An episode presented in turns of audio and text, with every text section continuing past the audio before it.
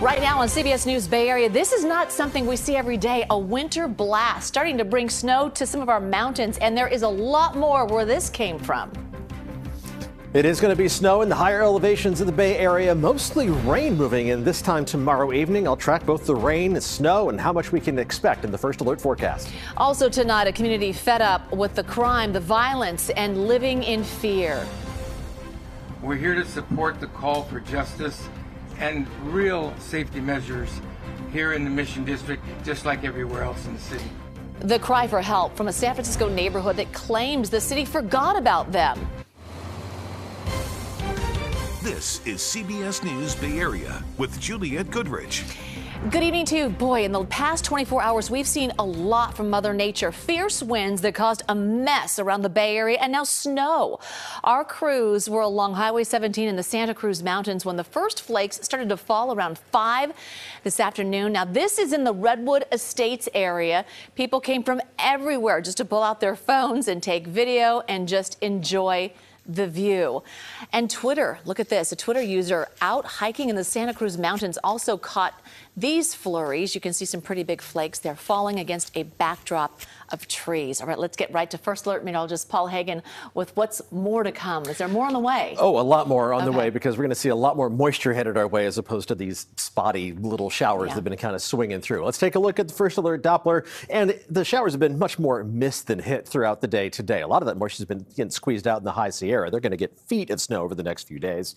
A few snow showers skirting through the Santa Cruz Mountains right now, moving from southern San Mateo County into Santa Cruz County. There have been a few snow showers falling in the higher elevations of the East Bay and the Santa Clara Valley. It's the east of the Santa Clara Valley, rather, not in the valley itself, because the lower elevations just seeing rain showers. That's going to be the case tomorrow as well. There's a winter weather advisory that is in effect through tomorrow afternoon for these light snow showers. Minimal accumulations, just enough to potentially produce a few slick spots, especially on highways 9 and 17 in the Santa Cruz Mountains, but more substantial moisture and lowering snow levels. It's going to spread out that winter weather threat tomorrow. Everybody above 1,500 feet in elevation across the Bay Area is under a winter storm warning from 4 p.m. tomorrow through 1 p.m. Friday.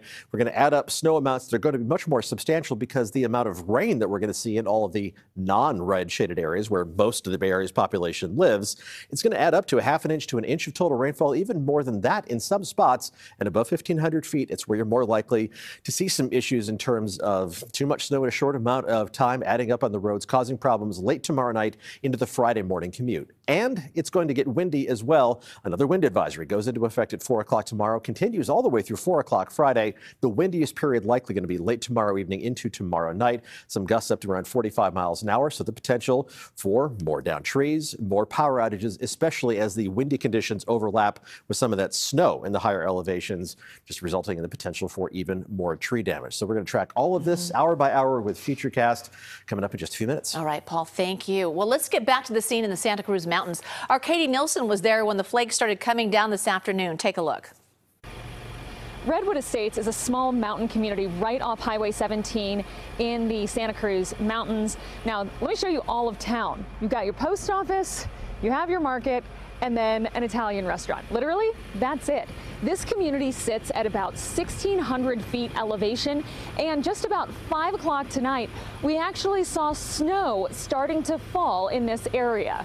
People who live here say they're used to strong storms, but not seeing snow. The last time it snowed in this area was February of 2019. So today, as soon as the snowflakes started to fall, people were coming out of some of the shops and businesses here, taking pictures and videos, trying to catch snowflakes in their hands. A lot of people excited to see all of this snow falling in the area. Now, it did not actually stick to the ground. It melted just as soon as it hit the ground. But as the temperatures continue to drop, that could change. Caltrans says they are going to have crews out 24 hours a day through this storm to make sure the roads stay safe and clear. Right now, they do not plan to close Highway 17. Their goal is to keep it open, but they said if the conditions get too bad and it does get too dangerous, they'll have no choice but to close the road until it's safe.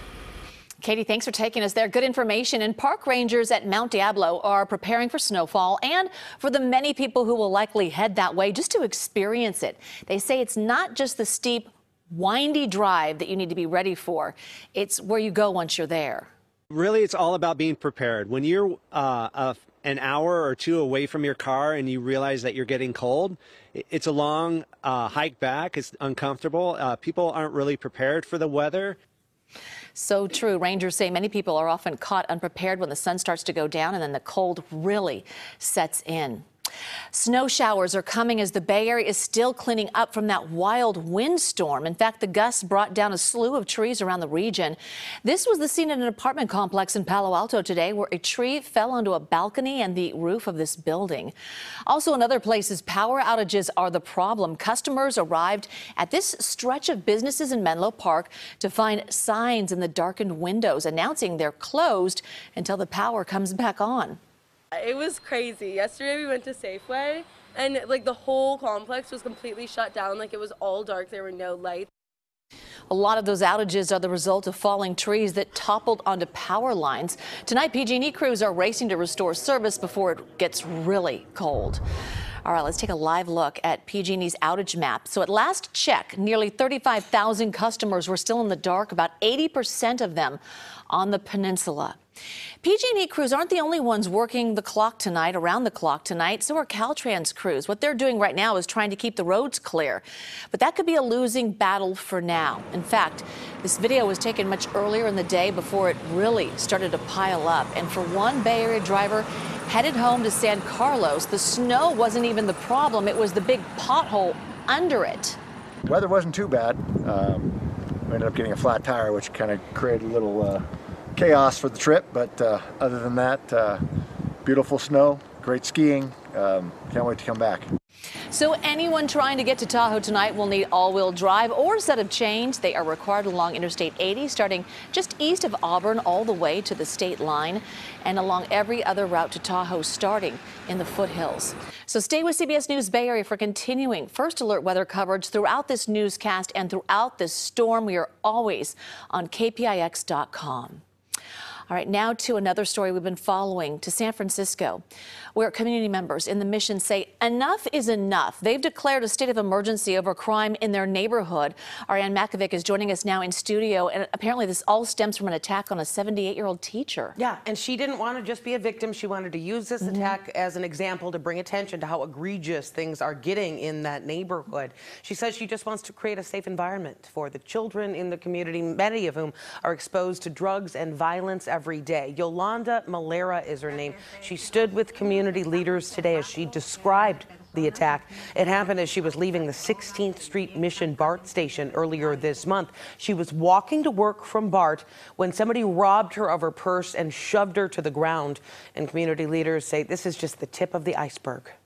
The vandalisms, the assaults, the violent crime, the murder of our elders and our children, and the human trafficking. Our elders and our children in our lower income and our red line neighborhoods deserve the same resources that we're investing in downtown. They deserve the same level of protection, safety, and respect. Now, the neighbors say the mission has been ignored and that they don't even see any police presence there unless there's some sort of event happening.